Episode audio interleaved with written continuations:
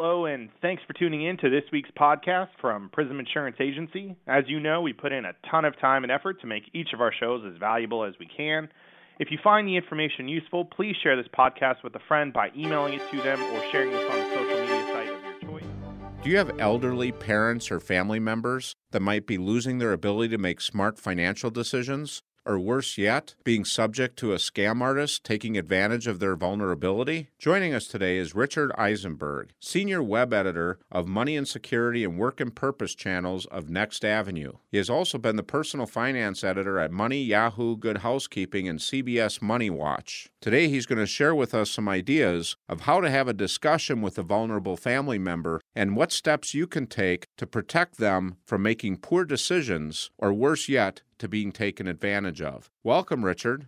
Hi, how are you? Fantastic. You share the same passion as we do, and that's helping people make better decisions and be in a better position financially to reach their future. And you started a website called nextavenue.org. Can you tell us a little bit about that and what was the passion that you had that drove you to do this? Sure, yes. Well, nextavenue.org is a new website that was just launched in May uh, by PBS. And basically, those of us who started it together uh, a few months back thought it was really useful and a good idea to have a website for people primarily in their 50s and 60s who are dealing with interesting issues in their lives and what we call the next avenue of their lives and try to help them navigate that. So I'm in charge of our money channel and our work and purpose channel, and we also have channels that have to do with health and caregiving because that's a very big issue for a lot of people, and what we call living and learning, which is basically the fun parts of your life.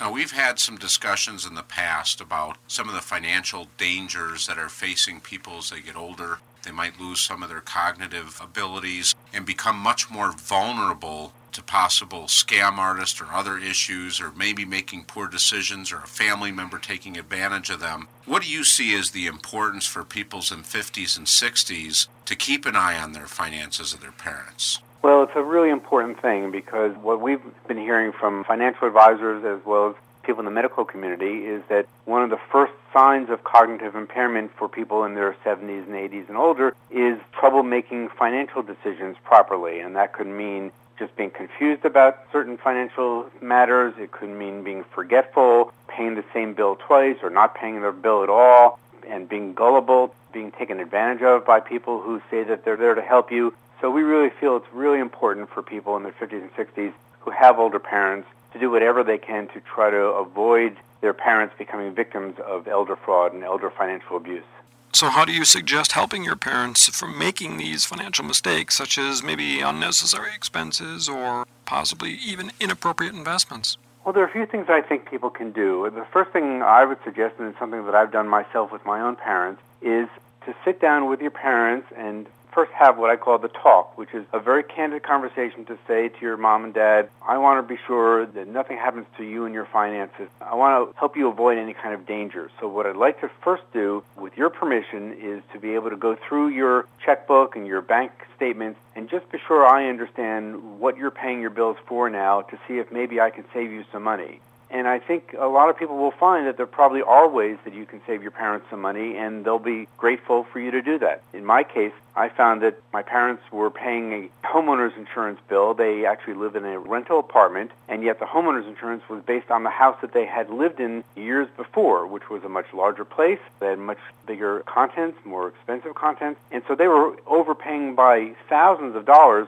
for what they were really needed to insure. And they didn't realize that they were just paying the bill because the bill came. So I feel like I was very helpful to show them that they didn't need to pay that much, and I worked it out with their insurance agent so that they didn't. So I would say you have the talk with your parents, start taking a look at their expenses, seeing whether everything makes sense, if there are ways that maybe you can help them to save some money. Then you might want to if you haven't done those already, set up durable power of attorney agreements with your parents and financial advisors or yourself so that if your parents are in a position where they are not able to make financial decisions, either you or your siblings or their financial advisor, somebody will be able to take control and has the permission to take control so that your parents are not going to be victimized you kind of just brought that up. Just have that conversation with your parents. And I know being a financial advisor, and I know Tony's run into this as well, is sometimes it's the parents that don't want to disclose anything to the kids, or other times it's the kids that really feel nervous and kind of out of place in suggesting that to parents. Is there any ways that you found that can help kids bring that conversation up or help parents get their kids in that conversation that you found? Well, I think you're absolutely right. It can be an uncomfortable conversation. It's probably difficult for a lot of adult children to raise the topic with their parents. My best advice would be to do it in a loving way and to explain that what you want to be doing is to be helpful to them and that you're not talking to them about their finances because you want to find out anything or take anything. What you want to do is help them to be sure that the money that they have is going to last their lives and that they're managing it as best as they can. And I think that by and large, most parents, when they hear that, are going to be happy to have the conversation to do whatever they can. Now, there are going to be some parents who are going to say, I appreciate what you're saying, but I really don't want you to know how much money I have or where it is. And if that's really the case, then there's nothing you can do about it. The best you can do then is to be sure that they have a good financial advisor who is giving them good advice and managing it for them because they won't let you help them out. But with any luck, you'll be able to convince your parents that it is going to be to their best interest for you to have a conversation with them. And if you have brothers and sisters and you can do it together as a family conversation, not an interrogation, but a conversation, that would be useful. If it turns out that there's one of you among their siblings that either has this kind of a background or might have an easier time having the conversation, maybe you designate that's the person to have the talk with your parents rather than all of you at the same time. Rich, I loved your suggestion about helping them save money. I'm actually going to see my folks on Wednesday, and the premise was we finally, at age 80, and I hate to admit that publicly for them, but they're finally getting a iPad and email, which he swore he would never do this. well, of course, that means he needs to add internet service to his cable service at home. So, of course, the pricing, if you're a long-time cable customer, of course, pricing keeps ratcheting up. And they're always talking about offering bundles for people. So I just did some shopping for him and I said, hey, we're going to just stop by and get him on the phone because what they're offering new customers versus existing customers, what they're paying for cable, the new customer today could have a bundle of telephone, internet, plus cable. And he said, Really? So I said, Dad, that's actually, in essence, costing an extra thousand bucks a year. That got his attention. Mm-hmm. So if we just start with that conversation, I know how the rest of it's going to go. We'll start talking about other things, and sometimes it's just spending time with your parents and they appreciate it. And if there's a financial premise to it, all kinds of doors can open. Yeah. The other thing that happens often for people in their 70s and 80s is they're looking for friendship and companionship and people to talk with because it can be a lonely time for them. So if they start getting phone calls or invitations to go to free lunch seminar, they're often very interested in that because it's a new outlet for them. Unfortunately, sometimes the people making those phone calls and offering those seminars don't have your parents' best interest in mind, and if anything, are there to try to take money from them rather than to help them. So, not to say that your parents should never go to a seminar from an advisor or answer a phone call from somebody who wants to talk to them about something, but I do think that you and they need to be sure that they are careful before they sign on the line for anything or commit to something being a securities representative, we have to take regular compliance tests. And one of the tests that we were going through was recognizing abuse against the elderly. How big of a problem is it? And what's being done about this financial abuse? I think you kind of talked about it, how they lure them in sometimes to take advantage of, but what kind of things are happening? Well, it is a huge problem. By one estimate from MetLife, they estimate that $2.9 billion a year is the dollar figure for the amount of financial abuse for people over 60. And then that figure is up about 10% from the year before. Another study that just came out was from the Certified Financial Planners Board, and they estimate that more than half of Americans know some senior who has been defrauded, and they estimate that the fraud works out to be, on average, about $140,000 every time it happens. So we're not talking about small potatoes. We're talking about serious losses and a major problem for their financial stability and well-being for their retirement. So it really is serious. Now, what's being done about it? I'm sorry to say I, I don't feel like there's a lot being done about it. There are some efforts happening. The federal government has created an interagency task force to try to look at that, and that's good. And there are some groups that I think do a really good job to try to spread the word about financial fraud and red flags to watch out for. There's one that I particularly like called Investor Protection Trust, and this is a group that whose whole job is to try to help people be smarter with their money and smarter as investors. There's also some other groups. The National Council on Aging is very good, and there's something called the National Center on Elder Abuse, which is part of the Administration on Aging. And what I like about them, they have a website that's ncea.aoa.gov, but if you just Google National Center on Elder Abuse, you'll get there. What I like about their site is that they have a state-by-state directory of what they call helplines and hotlines and elder abuse prevention resources. And so that way you can find out, well, what agency or where do I go for the state that my parents live in or maybe where I live to try to help them to find out who can be useful to prevent them and help them out if they've been victimized. Just share with us maybe some of the latest scams aimed at the elderly and how you can prevent your parents from becoming victims. We just recently wrote an article on nextavenue.org where we pointed out three new scams that are really a little bit surprising, I think, and ones you really want to be careful about and your parents need to be careful about. One is what's called hijacking email, and what happens here is a scam artist gets a hold of your email or your parents' email, sees how you write, how they write, then they acting as you, pretending that they are you, using that email address, send an email to their financial advisor of your parents or of you and say, could you please send me X money from my account? And of course that money ends up going to the crook, not to you or to your parents. Another scam we heard about recently was called the courier services scam, and this is basically where somebody rings the doorbell of your parents and they basically ask them to sign some documents saying that they're from a courier service. It all seems on the up and up, and the older people sign it, and what they don't realize is that they're signing away that they're now going to be paying something on their own credit card, and they didn't realize that they're doing that because they assumed that it was legitimate.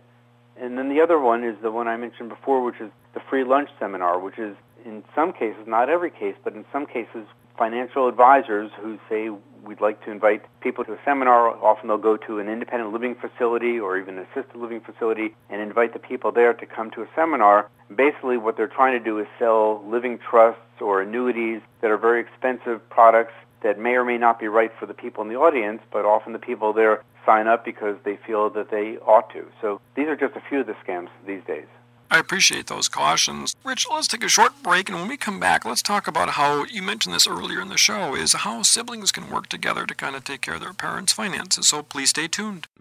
This copyrighted program and its contents is given with the understanding that neither the hosts, guests, nor station render legal, medical, accounting, tax, or other professional advice. The information and opinions expressed here are for general information only and are not intended to provide specific advice or recommendation for any individual situation or security. For specific assistance, you should seek the services of a competent professional. To learn about a specific investment option, ask your Real Wealth advisor for a prospectus. Please read the prospectus carefully about the fees, expenses, and risks before investing. Real Wealth advisors offer securities and investment advisory services through Woodbury Financial Services Incorporated, member FINRA, SIPC, and registered investment advisor, P.O. Box 64284, St. Paul, Minnesota 55164. Real Wealth Advisors and Woodbury Financial Services Incorporated are not affiliated entities. This is Real Wealth Weekly on the Real Wealth Advisor Network.